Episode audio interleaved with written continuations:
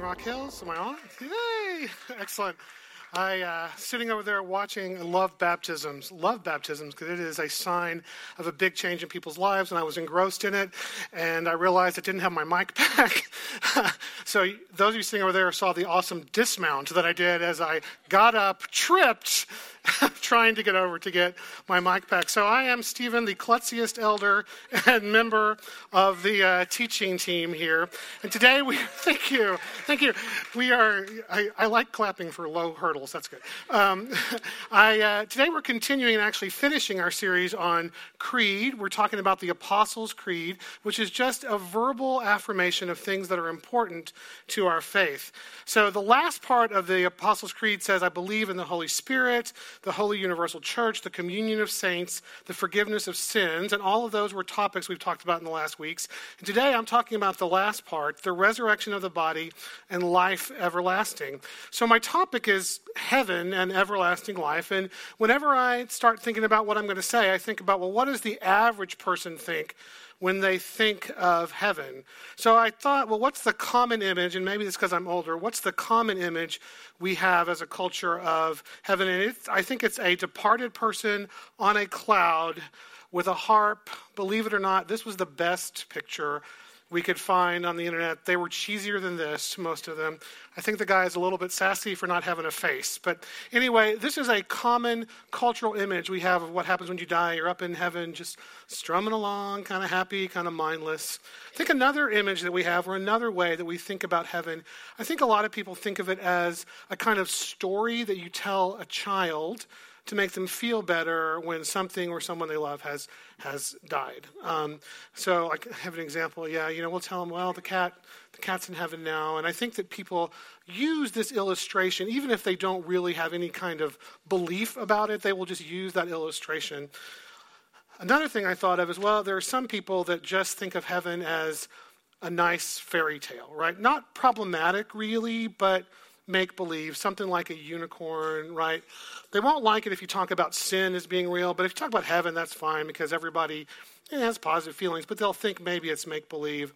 And the last way, and I think this is the way that might be the most common, is to use the word heavenly to describe something especially beautiful or comfortable. On business trips, I've stayed at the Westin, and they will advertise that they have the heavenly bed. You got to stay here because the heavenly bed, and it's like you are in heaven already, right? So it's kind of a word that just means good or comfortable or beautiful. So that's what I think the world kind of thinks of when they think of heaven, or what we think of in the U.S. But now, what I'm going to talk about is God's perspective of heaven as told to us in the Bible. And what's true is that God has promised his children, those who have placed their faith in Christ, an everlasting paradise. An everlasting paradise. So I'm going to read to you a little bit, or I'm going to go over a little bit of the scripture that talks about what heaven or life after death will be like for those who are Christians. And the first thing we know is that heaven or paradise is something that occurs right after the point of death. And we know this because Jesus himself, when he was crucified, had two criminals crucified, one on either side of him. Is how we picture it, one on either side of him. And these criminals have a little discussion with each other. One of the criminals, this is from Luke 23, one of the criminals who hung there hurled insults at Jesus, saying, Aren't you the Messiah? Why don't you save yourself and us? But the other criminal rebuked the first criminal don't you fear God, he says, since you are under the same sentence? We are punished justly, for we are getting what our deeds deserve. But this man has done nothing. Then he said, This second criminal said, Jesus, remember me when you come into your kingdom. Now realize what this is, right? He's saying Jesus will ascend to a kingdom, and he's saying, It's your kingdom. This is claiming that Jesus is God, right? Because God's the one who has the kingdom after death. And for this simple act of faith, Jesus answered him, Truly I tell you today, truly I tell you, today you will be with me in paradise. The suffering is almost over. And then today, you will be with me in paradise. So, what we learn from this is that it's immediate after death that if you have placed your faith in Jesus, that you will be with him in paradise. And this is a wonderful mystery of our faith and thing that's hard to understand that God's grace is such that even a criminal on the cross with his last act can believe in Jesus and his sins are forgiven and he will live with Jesus in paradise. This is an amazing thing because we we do not deserve the grace that God has given us. That's what grace is. So that is something we know about heaven is that it's immediate right after we die. And we also know that the existence we will have is something beyond that which we can even imagine. There's a good description of this in the book of Revelation. The book of Revelation is the last book in the Bible. It takes place after Jesus died. And one of his disciples, John, was on this island. Um, was on this island called Patmos, and he was shown a vision of things that are to come in the future, things that were to come way in the future for John. So it's kind of an interesting book. It's kind of symbolic, but it's also partly symbolic because he was seeing technology and things that he had never seen before. But in this, everlasting life is described as a new heaven and a new earth. So I'm going to read from Revelation 21. It says, Then I saw a new heaven and a new earth, for the first heaven and first earth had passed away. This is taking place at the end of the earth, at the end of the earth that God has said is going to happen. And there was no longer any sea. I saw the holy city, the new Jerusalem, coming down out of heaven from God prepared as a bride, beautifully dressed for her husband. And I heard a loud voice from the throne saying, Look, God's dwelling place is now among the people, and he will dwell with them. They will be his people, and God himself will be with them and be their God. And here's the important part for us who are here now, who us who are living now. He will wipe away every tear from their eyes. There will be no more death or mourning or crying or pain for the old order of things has passed away. This is the life, the existence that is promised. If you have put your faith in Christ, this is the existence that is promised after you die and after the end of the earth. It is an existence of beauty and an existence where there is no more death, no more crying, no more pain. We will be united with God forever, not playing a harp on a cloud, right? but united and being in His presence and being in community with each other for eternity. And the other thing, the final thing I wanted to say that the scripture ha- tells us about heaven is that we will have new bodies. This is, this is very exciting. I'm hoping for the Dave Lance model, personally. That's what I'm hoping for with a new body. But I think it's important because, especially as we age or different people experience different points in their life, your physical body can become a hindrance and a hard part of life. So let's look at what it says in 1 Corinthians it's the same way with the resurrection of the dead. Our earthly bodies are planted in the ground when we die, but they will be raised to live forever. Our bodies are buried in brokenness, but they will be raised in glory. They are buried in weakness, but they will be raised in strength. They are buried as natural human bodies, but they will be raised as spiritual bodies. For just as there are natural bodies, there are also spiritual bodies we know people who in this life their body is in a normal struggle. We know people with cancer. We know people with mental illness for whom the body is a prison and a cage. And what we are promised here is that we will have a new body that is perfect. In fact, in Philippians, it says Christ will transform our lowly bodies so that they will be like his glorious body. So, for those that have, whose bodies are failing, we know that this is short term because in heaven we will be raised to perfect bodies. And I think it's important to talk a little bit about the relationship of the body and the soul now because as human beings we are we have bodies but we are also a soul. And our being is both body and soul. Yeah? So god even says this to us.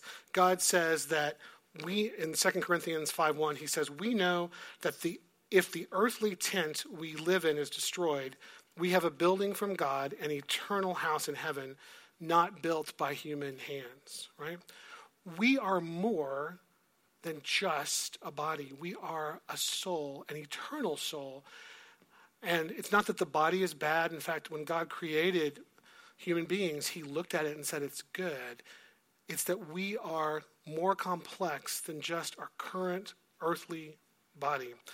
I'm going to read something to you that like really hit home for me. I read this in a book, uh, a book about an atheist trying to explain why religion is false and different things, but it struck me completely opposite way. In fact, I have a feeling that this morning, October 2, 2016, I'm going to blow your mind with science. Okay?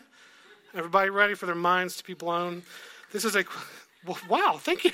This is a, this is a, um, a quote from a, a, computer scientist named Steve Grand. And I'm going to ask you, he asked you to imagine something. I'm going to ask you to actually do this, to imagine it. Think of an experience from your childhood, something you remember clearly, something you can see, feel, maybe even smell as if you're really there. After all, you really were there at the time, right? How else would you remember it? So think of something, I'll say for a positive memory a positive memory from your childhood, right? That you experienced so strongly you can smell it, you can still hear it. Here's the bombshell you weren't there. There is not a single atom in your body that was there when that event took place. Matter flows from place to place. Those electrons, those atoms change out over time and momentarily come together to be you whatever you are, therefore, this is a scientist, right? Or a computer, whatever you are, therefore, you are not the stuff of which you're made. And I read that and said, it's an earthly tent, man. The tent gets patched, but the me does not change. I am still a soul, and it's God sees my soul over time, and that soul has an eternal existence this point hit home so dramatically. I just must say this hit home pretty dramatically for me. I went to the funeral, or a memorial service actually, for uh, Rose Jensen's father, and Larry gave the eulogy and described this man, this wonderful man. And then the next thing that happened was a slideshow that I think Larry also put together of uh, Nolan over time.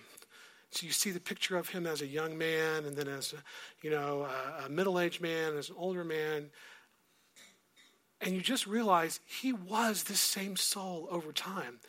It's the body that changes, not who he is that changes. We are a body and a soul. And I'm going to explain why that's important because I think a big mistake that we make is focusing only or thinking only about what happens after we die. The Bible tells us that if we have put our faith in Christ, we are members of the king or subjects of the kingdom of heaven right now, today, sitting here in Rock Hills Church. If you put your faith in Christ, you are part of the kingdom of heaven. Now, it's described, I think, three different ways in the Bible. One is as a kingdom right? One is as a kingdom. This is what people at the time would have really known and related to.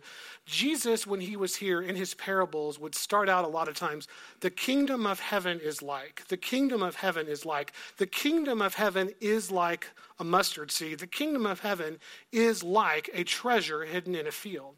But the important word there to me is is.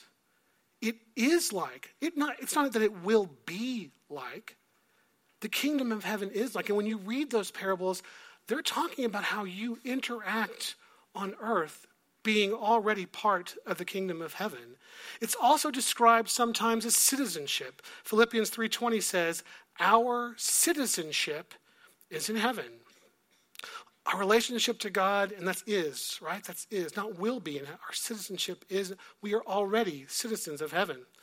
Our relationship to God is also described as being part of his family, right? 1 John 3 1. Listen to this. This is, you know, we are sinners, and God sent his son to die to pay the penalty for our sin. And then he says, See what the great love, what great love the Father has lavished on us, that we should be called children of God, and that is what we are. That is what we are. He's writing to living people. That is what we are now, not when you die. That is what we are now. There are other verses in Ephesians. It says that you're uh, fellow citizens with the saints, and it says you're no longer in Galatians, you're no longer a slave, but God's child. Since you are his child, God has made you an heir. Beautiful. beautiful imagery, but just notice that it is and are. And I really like how it's three different descriptions kingdom, family, citizen because different, uh, different things strike people differently. Yeah? Um, you know, we've had Al talk to us about how for him, the image of father, until he became a Christian, the image of father was not a positive image. So for him, though, probably having been a citizen uh, and being in the Navy and serving his country, citizen would have really resonated with him. I like how there are three different descriptions. They're all describing a supernatural thing in human terms.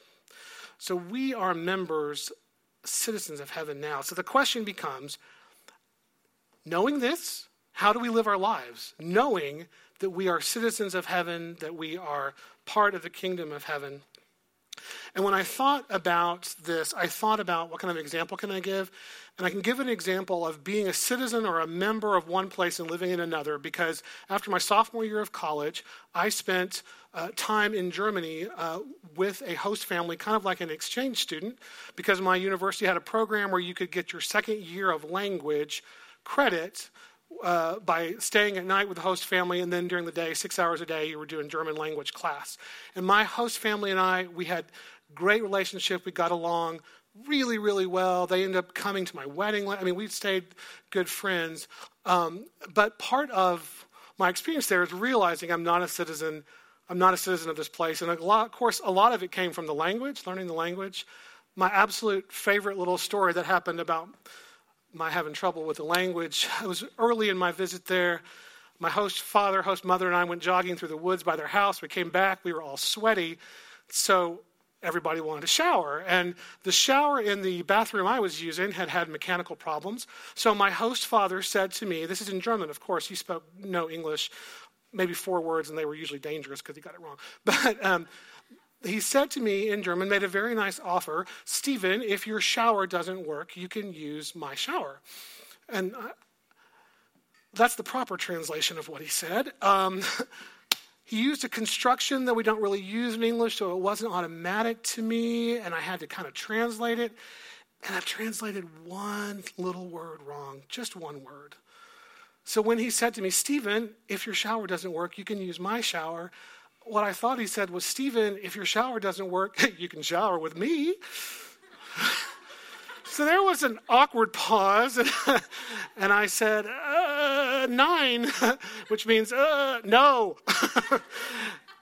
then I realized what happened. I said, Oh, you didn't say this, you said that. And, oh, Stephen, no, no, no, no, no. So, but it was a good family situation, and we could laugh about it. Really, it drew us closer together from this and other mistakes that I made. But there are other things you learn about not being a citizen or not being a member of the place where you are. Uh, one thing, you know, uh, table manners, right? Table manners are completely arbitrary, and I was taught by my parents to have my left hand in my lap, which seems kind of weird, like if you think historically, because I would think hands where you can see them is a, probably a better system over history. But I would have my hand in my lap, and they'd always say, because I was from Texas, Stephen, do you normally have a pistol down there? Is that why you've got your, your hand in your lap? Say no. Another thing you don't know is like if you leave your knife and fork crossed on your plate, this means I didn't like the meal. This means this is bad. And you don't know that, and you can make mistakes because you are not a citizen, you didn't grow up, you don't know the customs. So, what I want to talk about then is how should we live knowing that yes, we live here, we're on earth, but our citizenship is in heaven. Well, one thing that's true is that we are called to live life differently than others because our citizenship is in heaven. We are called to turn the other cheek and pray for those who curse you. And you know, we can laugh about it a little bit, but people will tell you you're being foolish. Why are you doing that? Because I'm not a citizen of this place. I've been told by my Father, my Heavenly Father, what I should do. We're told to obey our authorities, and this is one I have trouble with. Why are you going so slow? I'm going the speed limit because the authorities tell me to, right? People won't understand that. Why you might do something different and think of these rules as authority as an authority to obey. Another thing we're told, man, this is super hard for me because I'm super extrovert, is to control your tongue right? We're told by James that controlling the tongue is the hardest thing to do, and we're taught to do that. We are called to live life differently because we are citizens of heaven. And another thing, I think, because we're called to live life differently, we can expect to be um, misunderstood. Misunderstood.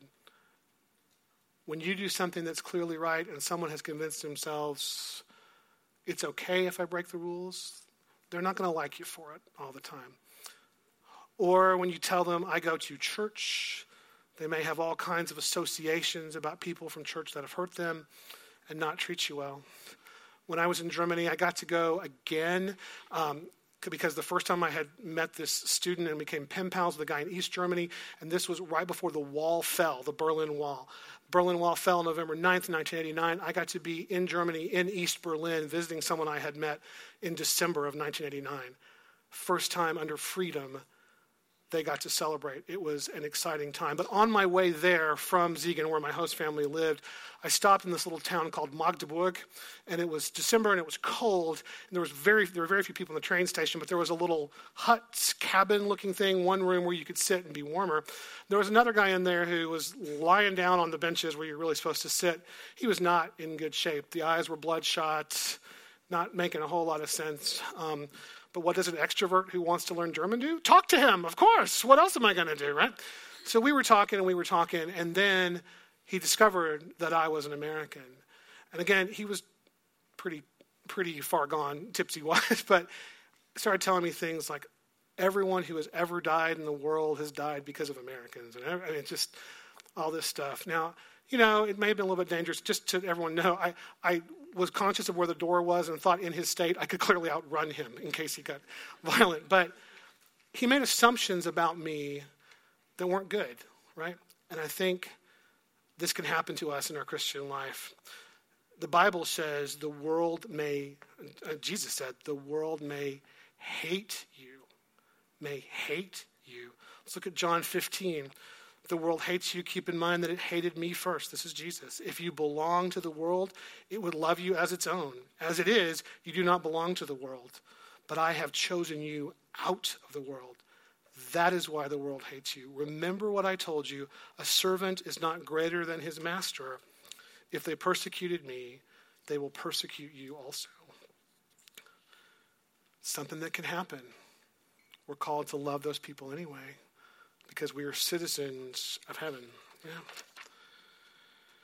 I think another thing that we need to remember, and this is the hardest thing I think in our lives to remember, and that's to remember that we are children of God and we are already forgiven for the sins we committed, past, present, and future.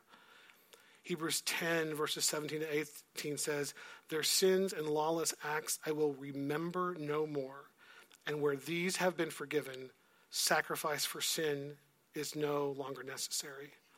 Romans 8 1 says, Therefore, there is no condemnation for those who are in Christ Jesus. This is hard to live this truth, right? Because we feel guilty about the things that we do wrong. We don't live as if we're already forgiven. We think sometimes, and I'm talking about me too, like we think, how could I ever minister to somebody if they knew this about me? I am not worthy of this.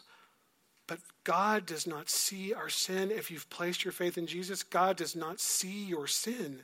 He sees only the sacrifice that his son made. We are forgiven.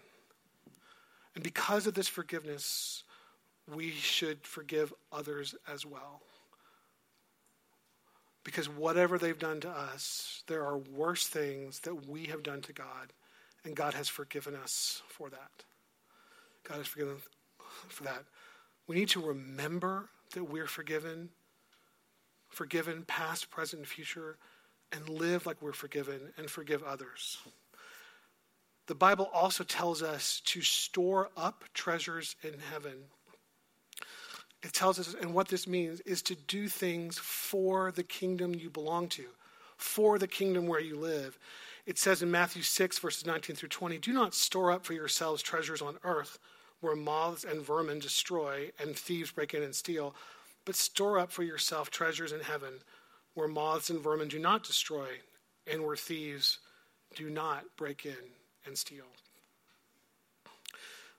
this sometimes to me feels a little bit like a contradiction, right? We had the thief on the cross who was forgiven everything he's done. That's right. That's right. Your sins are forgiven. But it's also clear in several places in the scripture that when we do work for the kingdom, we store up treasures in heaven. That God recognizes this. And it's good for us to store up these treasures. And what this verse is saying is don't worry yourself so much with wealth on earth worry about the things you can do that build up the kingdom, that bring more people to the kingdom. Storing up treasures in heaven is something that we need to do.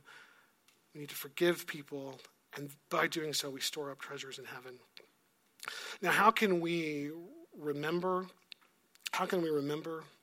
Well, I've got two ways. I think this is something I kind of emphasize every time I talk you know, when I was there, I'm a, I'm a worst case scenario guy. My mom and I are both worst case scenario people.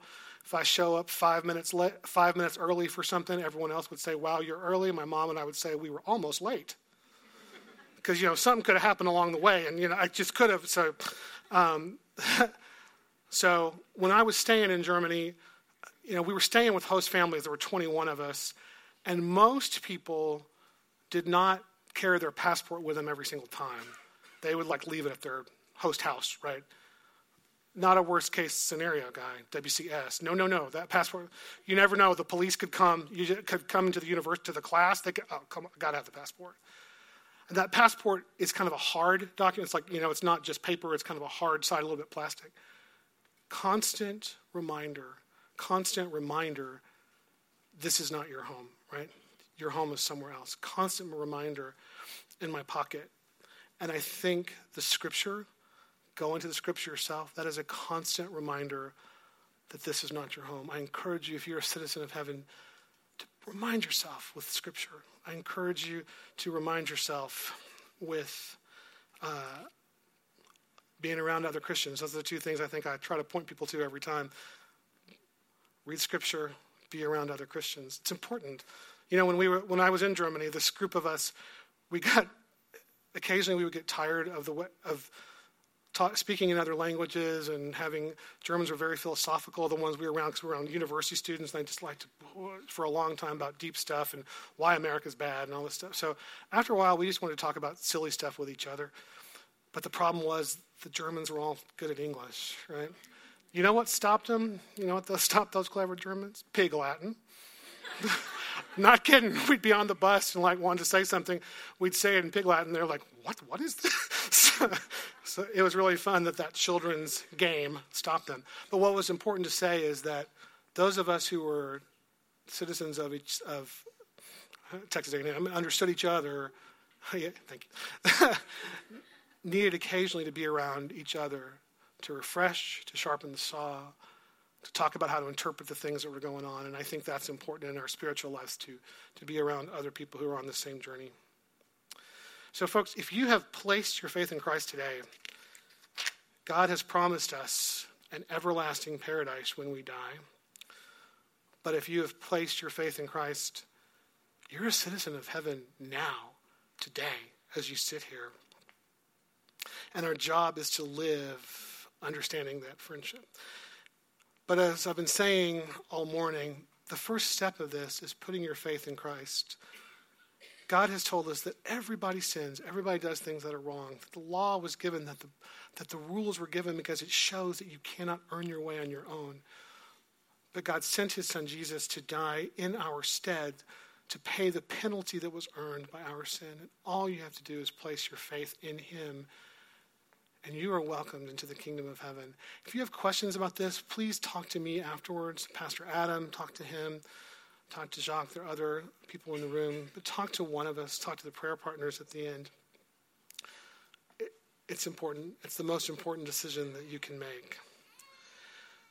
So I wanted to close just with one idea. I was blown away last week. I don't know how many of you were here uh, for the video about uh, Nate Saint.